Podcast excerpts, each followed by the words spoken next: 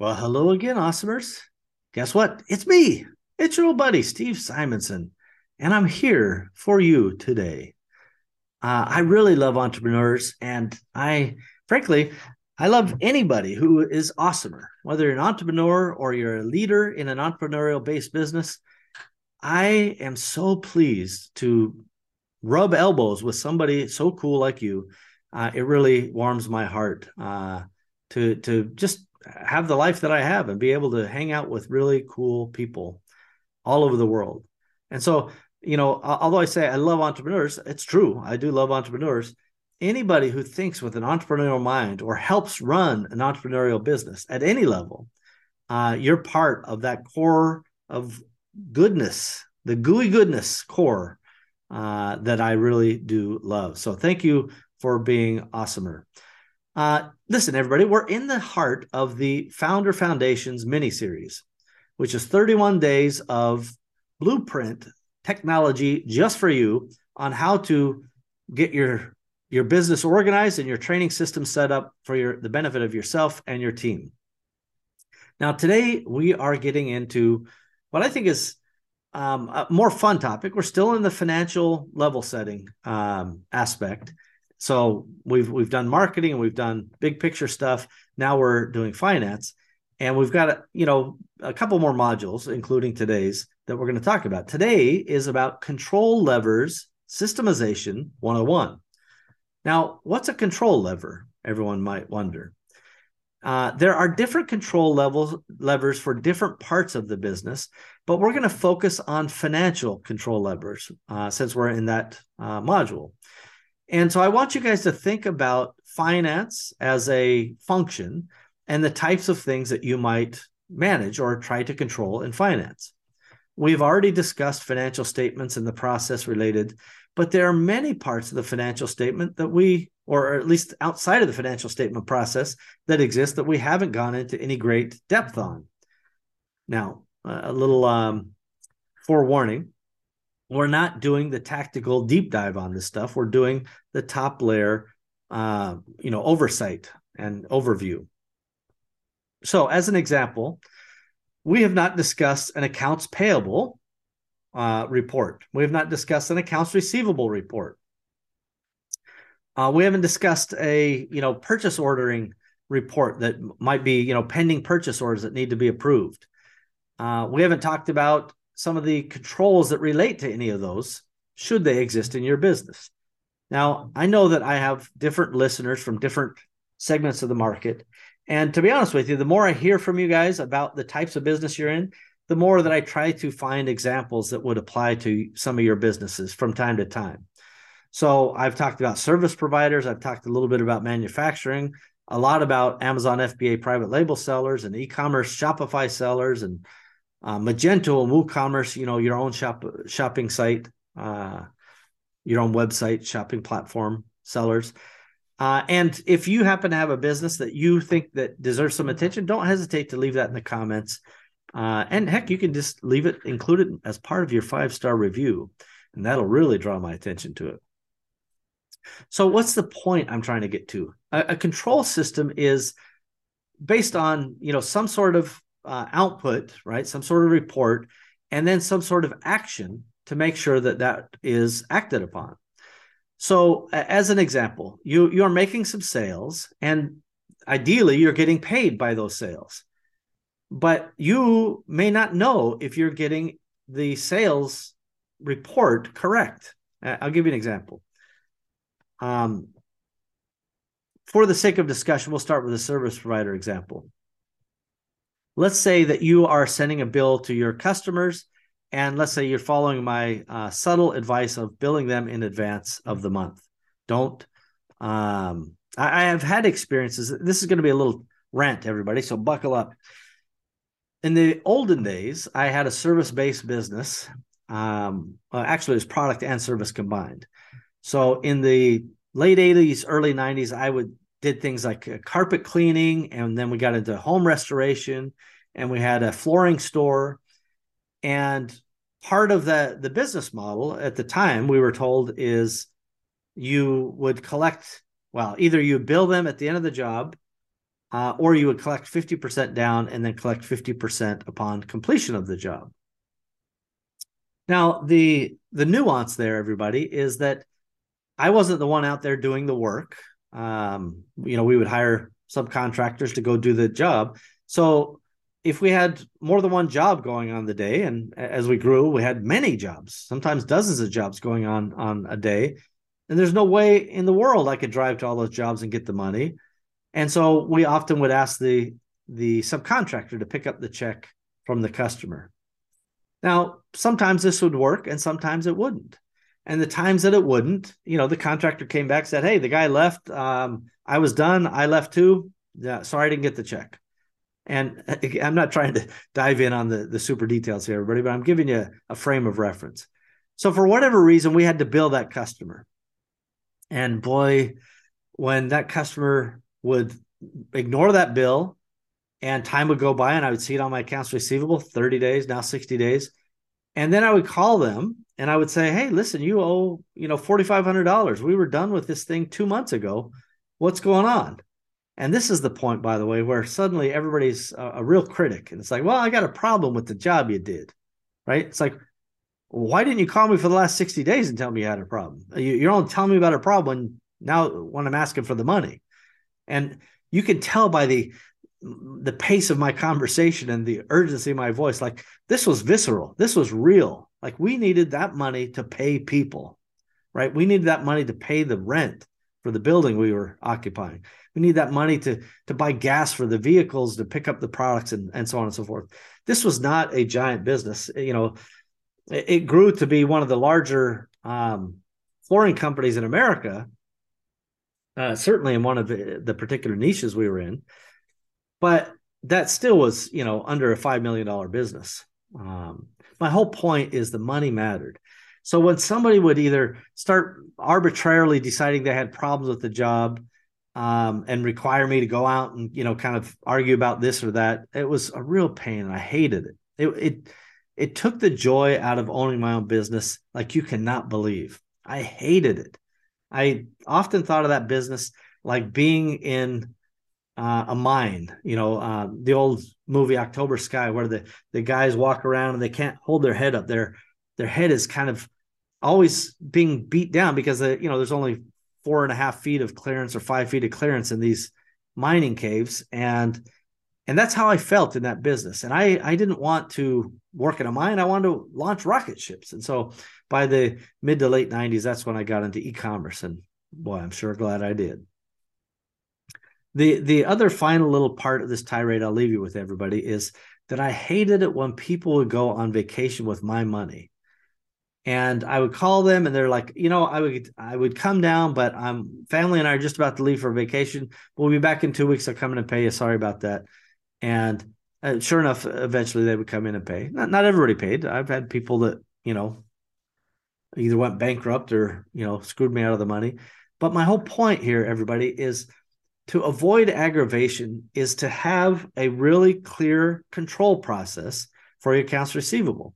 So, in a service based business model, let's say you're a service provider, you're providing monthly services, you should bill those in advance, you know, some period of time, a reasonable period of time in advance, let's say 15 days before the next month, and they should pay you before that month begins.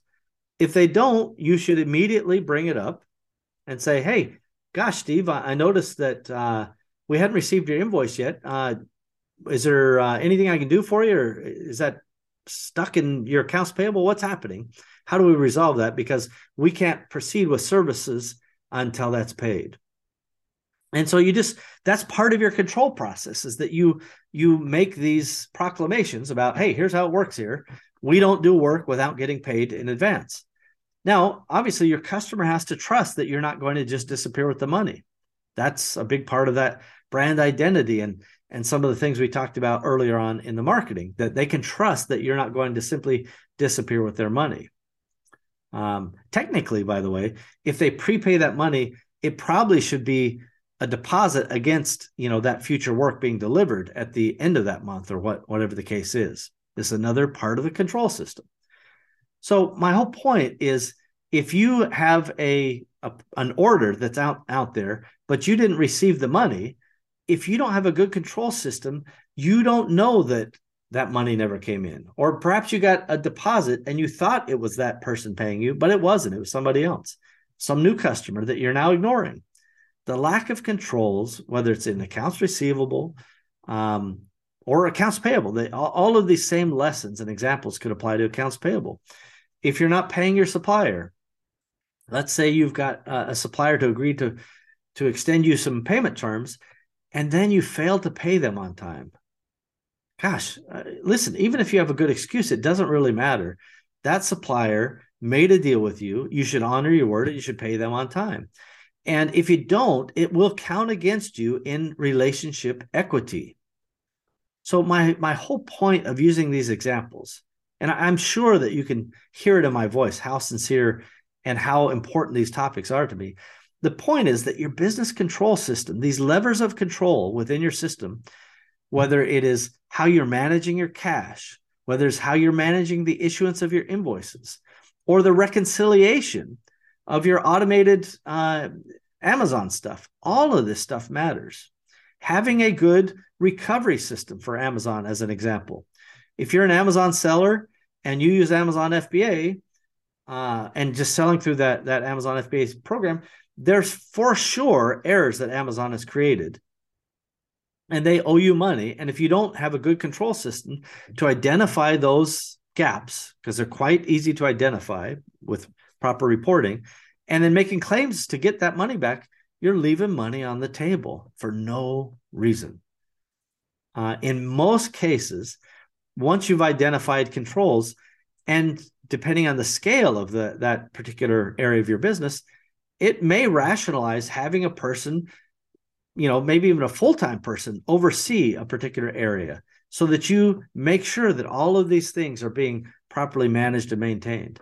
And i i, I feel a little um, weird because i would love to get into much more of the levels of detail about your business control systems for each part of your um, company, right? So remember that I think of a, a business, you know, th- think of Parsimony. The business operating systems at the top, that's your platform.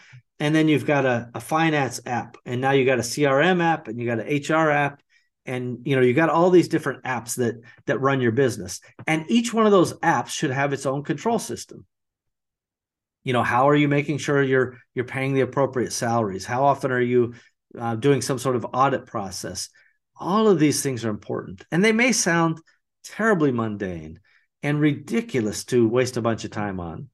And, uh, you know, the truth is, when there are no problems, that's when the system is working the best. Uh, it, it is a, a bitter irony that when you're making all these investments and you don't have problems in the system, that means everything's going great, that you really have orchestrated the thing to a fairly well level.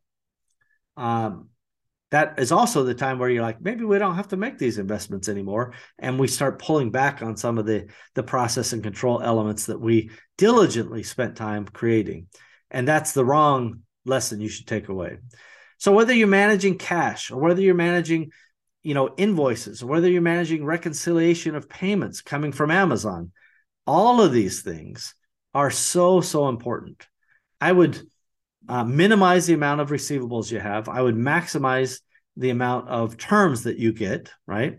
Uh, I'm quite self centered in that respect.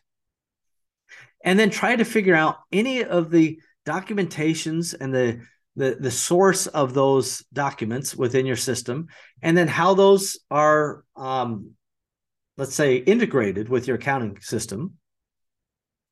In our case, we want as much as much relevant data as we can to be integrated with that accounting system. We don't want to leave things that are financially impactful off of the monitoring without it becoming a burden, right? That's the delicate balance. If you turn everything into, uh, you know, we've got to measure this to manage it, but it becomes such a burden to maintain all those measures of management, you know, input points, it becomes a problem. So that's a delicate balance. And ideally, your system is continuously following you and it's getting better and better and better. Um, I, I could give you a bunch of tax reasons to do this. I could give you a bunch of, you know, process reasons to do it. I'm in some ways just asking you to have a little faith. Before you have a good purchasing system, you need purchasing controls. Like who is able to approve a purchase order? Is it just the owner of the business or is there a purchasing manager? And maybe that purchasing manager has a certain limit to how much they're allowed to source on their own or make uh, purchase orders for. And above that, they have to get permission from, you know, the next level up in finance or yourself, you know, assuming you own the business. Um, all of these types of questions have rational answers to them. And having a purchasing system and, and a workflow that says, you know what, here's the POs that I need to cut based on my forecasts and based on all the info. Having a weekly meeting to say, yep, here's what I think we should do and here's why. Laying that out very quickly is a skill. You learning that and then you being able to teach that or having your team learn those things is is really great because then everybody is like they're escalating their capabilities and their skills and their their the simple ability to articulate here's the inventory situation as a result of this inventory, you know, um, report, here are the POs that we're going to create. Those, those, the workflow and the approval should come very, very quick. And you know, the higher level approvals if the the floor limit for a particular buyer is lower than the the um, proposed purchase order. So that's another example of a control system. There are many types of controls. You know, if you have your own physical warehouse, you should be doing cycle counts not just physical inventory accounts, which um, become largely redundant if you do cycle counting right, but you do cycle counts to make sure stuff's not disappearing from a warehouse. Um, this is a little less necessary if you have a third party warehouse, but I would argue even with a 3PL, I would I would still do a cycle count at a minimum. Uh, there are lots of types of controls that you can put into a business. Um, you know, controls for payroll, who has access to the bank accounts. All of these things are controls. So I want you guys to start thinking of what what documents or what processes are you using to make sure that you're tracking whatever control that you wish to exert on a particular process in your business. Does that have any hooks into your current accounting system? And, and can that be the, the source of the original data? Um, are there subsequent reports that we take that data and then we kind of reconstruct it into, you know, let's say Excel or something else that we're turning in weekly or monthly for um, analysis and then decision making. Are there any written documents or SOPs that would go along with these types of things? Uh, what training do we need to apply to our teammates that would help this thing come to life? Right, this is relevant to a system. Uh, and then overall, how is this going to be monitored? On what time basis would you monitor these types of things and then you know from time to time you should come back and decide is that effective or not so you know on one side your your list of things that you need on the other side you're like here's all my control systems and then just go down a checklist to make sure that you have for each of your uh, intended areas of control that you've got all the requisite uh, documentation and process controls in place so i i hope that this is constructive and helpful to you guys this is a, a level below financial statements, right? Financial statements are up above. This is controls. How does your business control system work? And largely, we focused on the financial elements, but there are plenty more that are outside of financials, including in marketing. You know, how is the conversion rate going and what do those controls and dashboards look like? I would argue you should have those daily uh, being um, collected and disseminated to the decision makers so they can see what the trend lines are. Uh, it applies in every part of your business. I won't bore you with more examples. And I, again, folks, I hope this is helpful to you. I really do. It is meaningful to me. It's really impactful when you get it right. And so that's why I'm sharing. Thanks again, everybody. Appreciate you. Bye bye.